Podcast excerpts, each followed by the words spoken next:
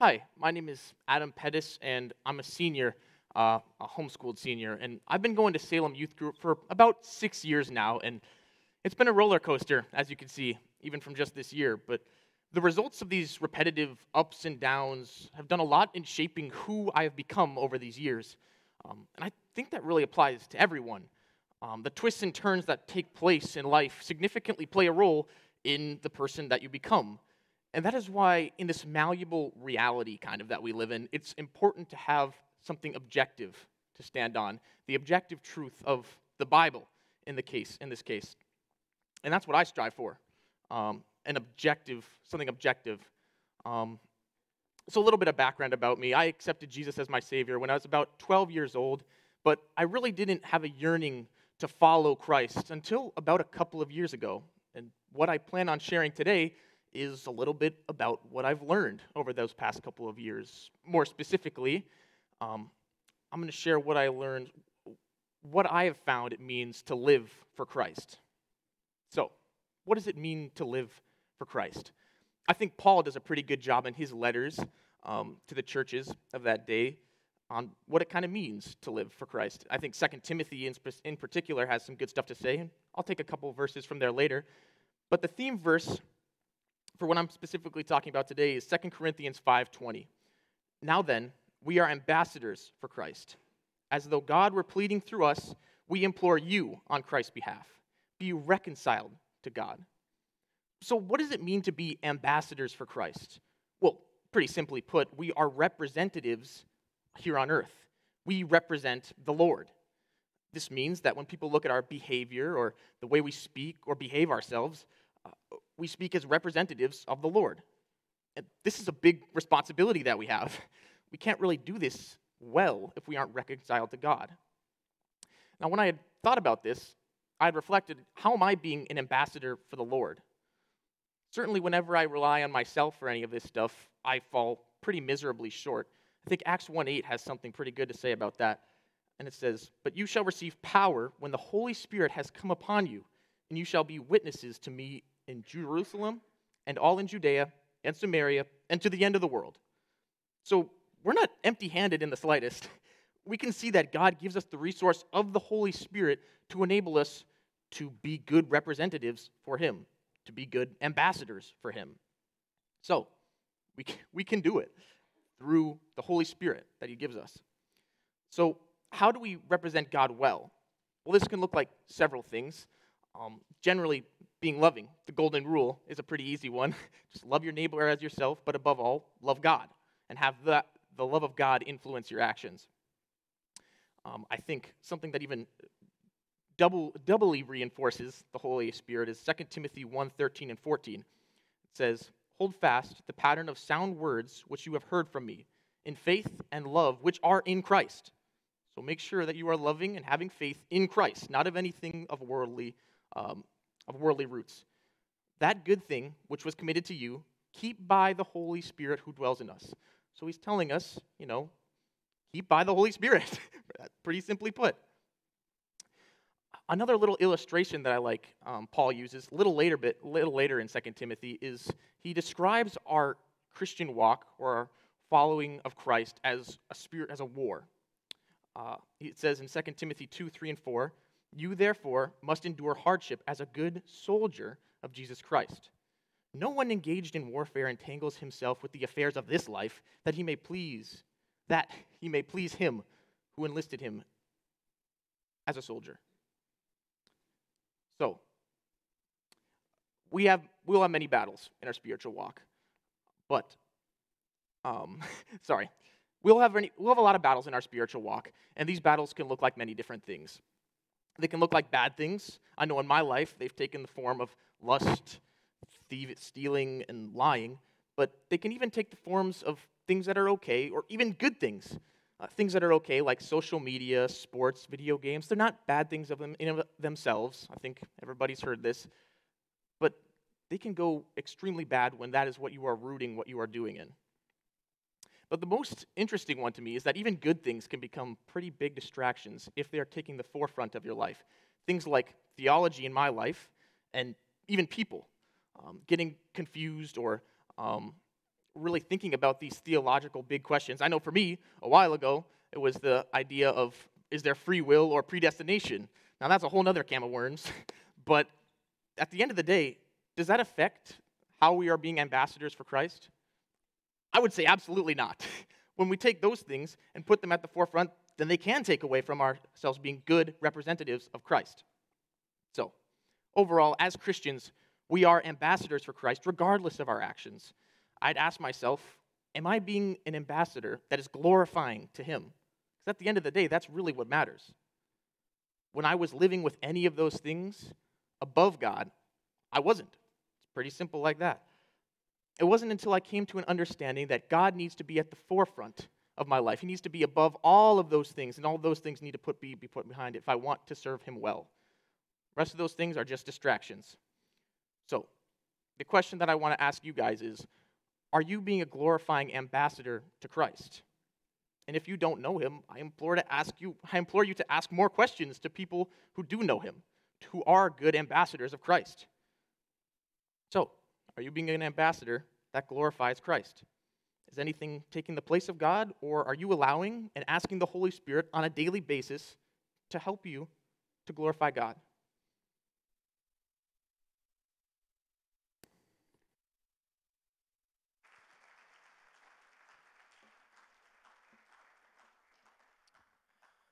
Hello, my name is Luke Sickink, and I am the youth worship leader for our youth group. Um, and I am a sophomore at Davies. Now, Adam was talking about how we are supposed to be God's ambassadors. And since we are his ambassadors, we are his ambassadors because he's the only king. Let's declare that truth now that he is our only king forever. Please stand and join us for worship.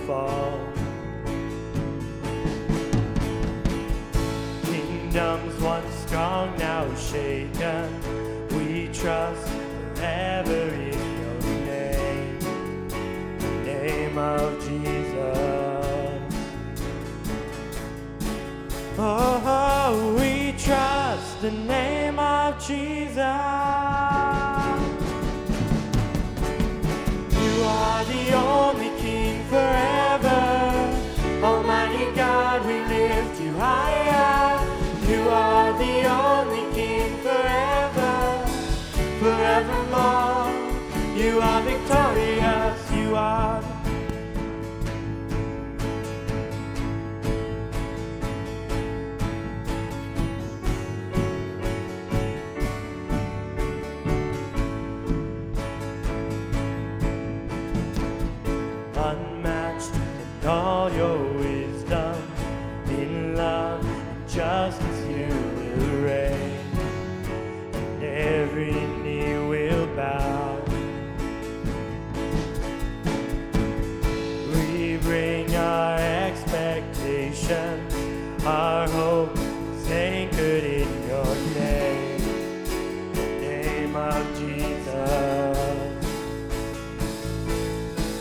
Oh,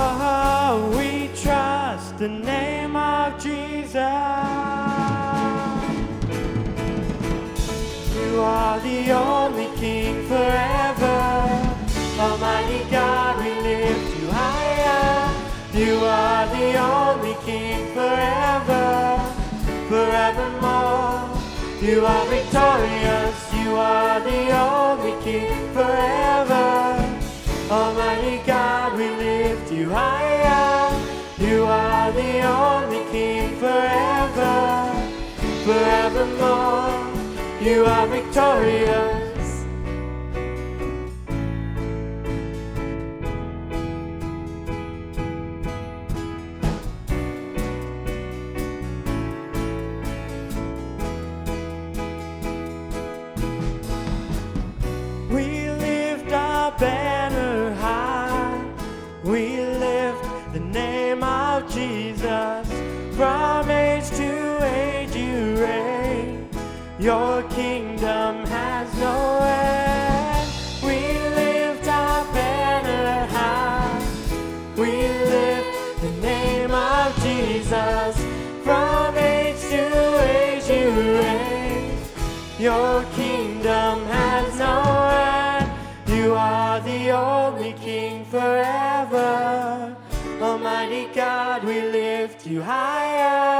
You are the only King forever, forevermore.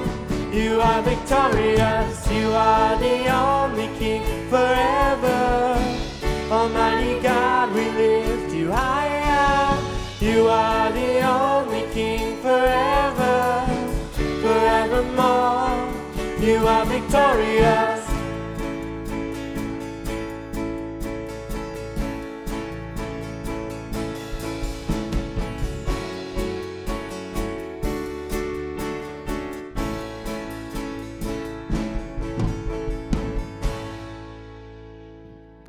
You guys can have a seat.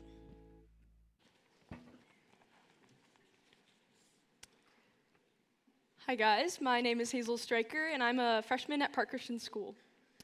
When I was little, my parents, who are a math professor and an engineer, would jokingly tell me that I had two options when I grew up. I could either be a mathematician or an engineer. In typical five year old fashion, I decided that I would be an astronaut instead.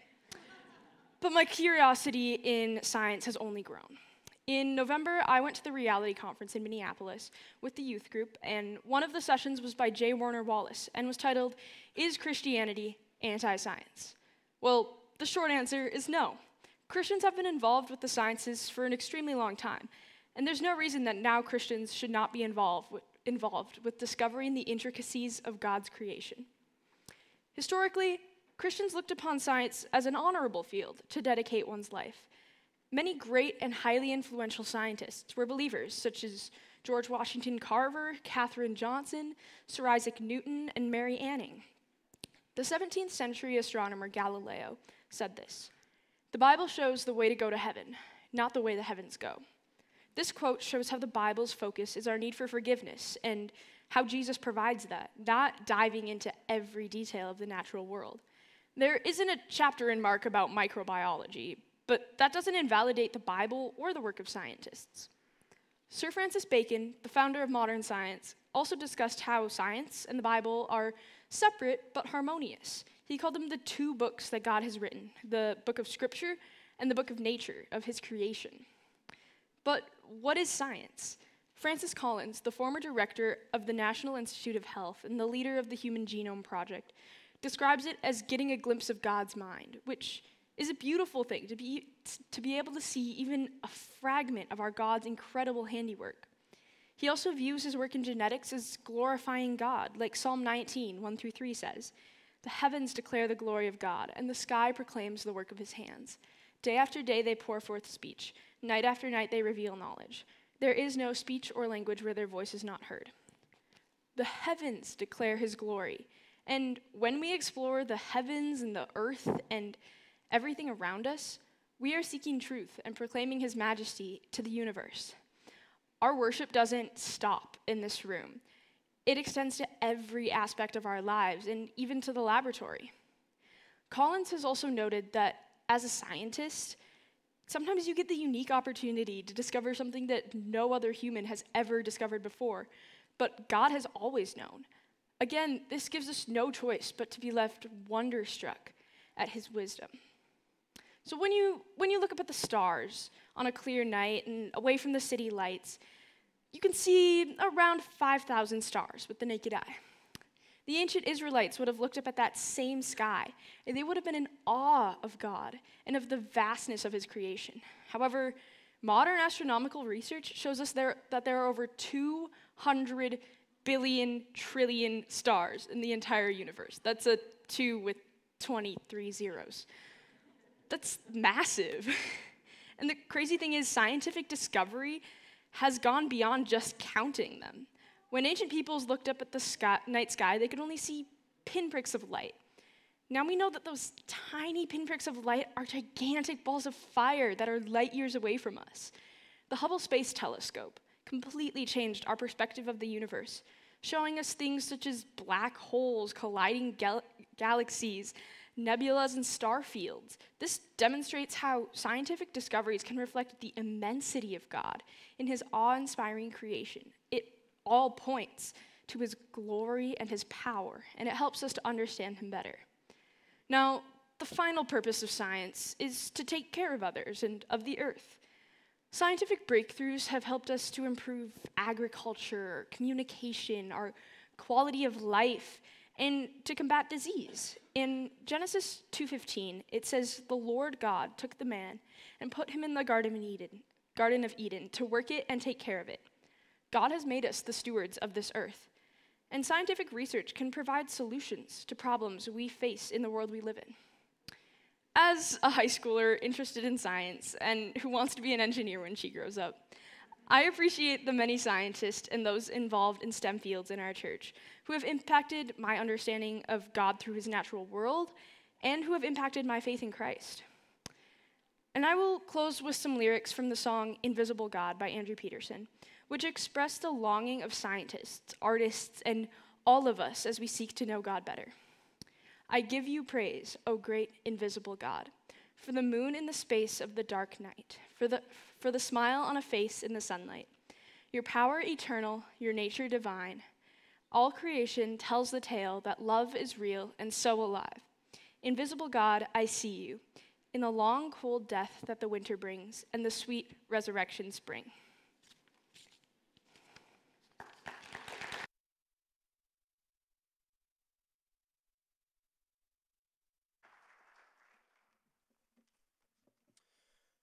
Creation declares the greatness of our God. Let's praise the Lord together because his name will echo through eternity.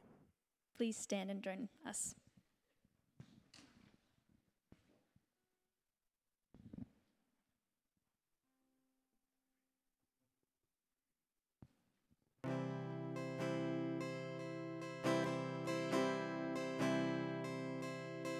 Behold the risen Lamb of God, the cornerstone, a solid rock. Jesus, your name will echo through eternity. The one that hell could not contain, the one who left an empty grave. Jesus, your name will echo through eternity.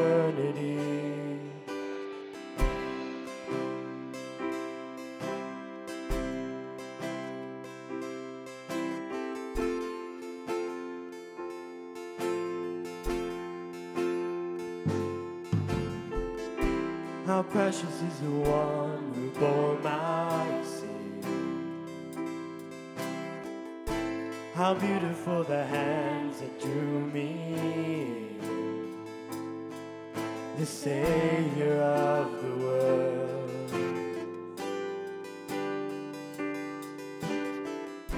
The one who's not contained by time or space. One who lit the stars and knows my name. Oh, the Savior of the world, the Savior of the world. Behold the risen Lamb of God, the cornerstone, a solid rock. Jesus, your name will echo through eternity. The one that hell could not the one who left an empty grave. Jesus, your name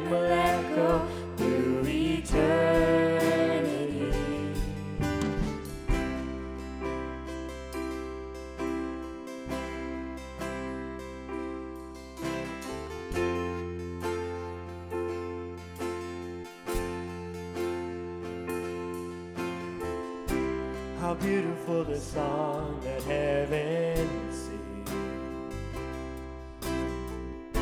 Forever lifted high, we let it ring. The song of the redeemed, the song of the redeemed. Behold the risen Lamb of God, the cornerstone, a solid rock. Jesus, your name will echo through eternity. The one that hell could not contain, the one who left an empty grave. Jesus, your name will echo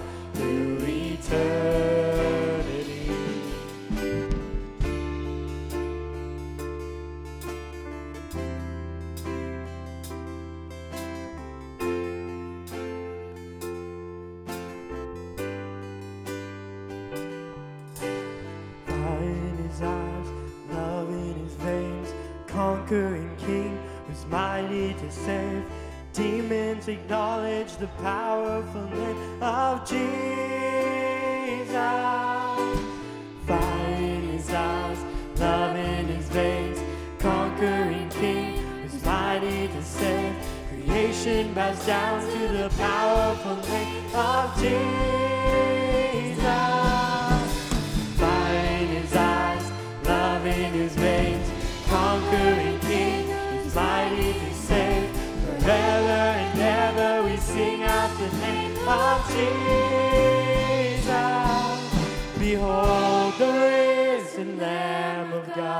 the cornerstone, a solid rock. Jesus, your name will echo through eternity.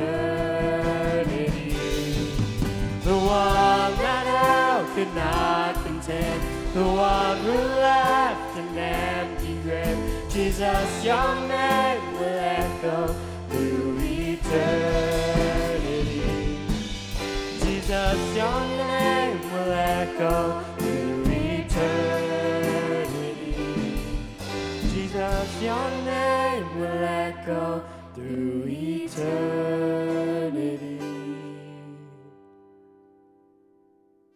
You guys can have a seat.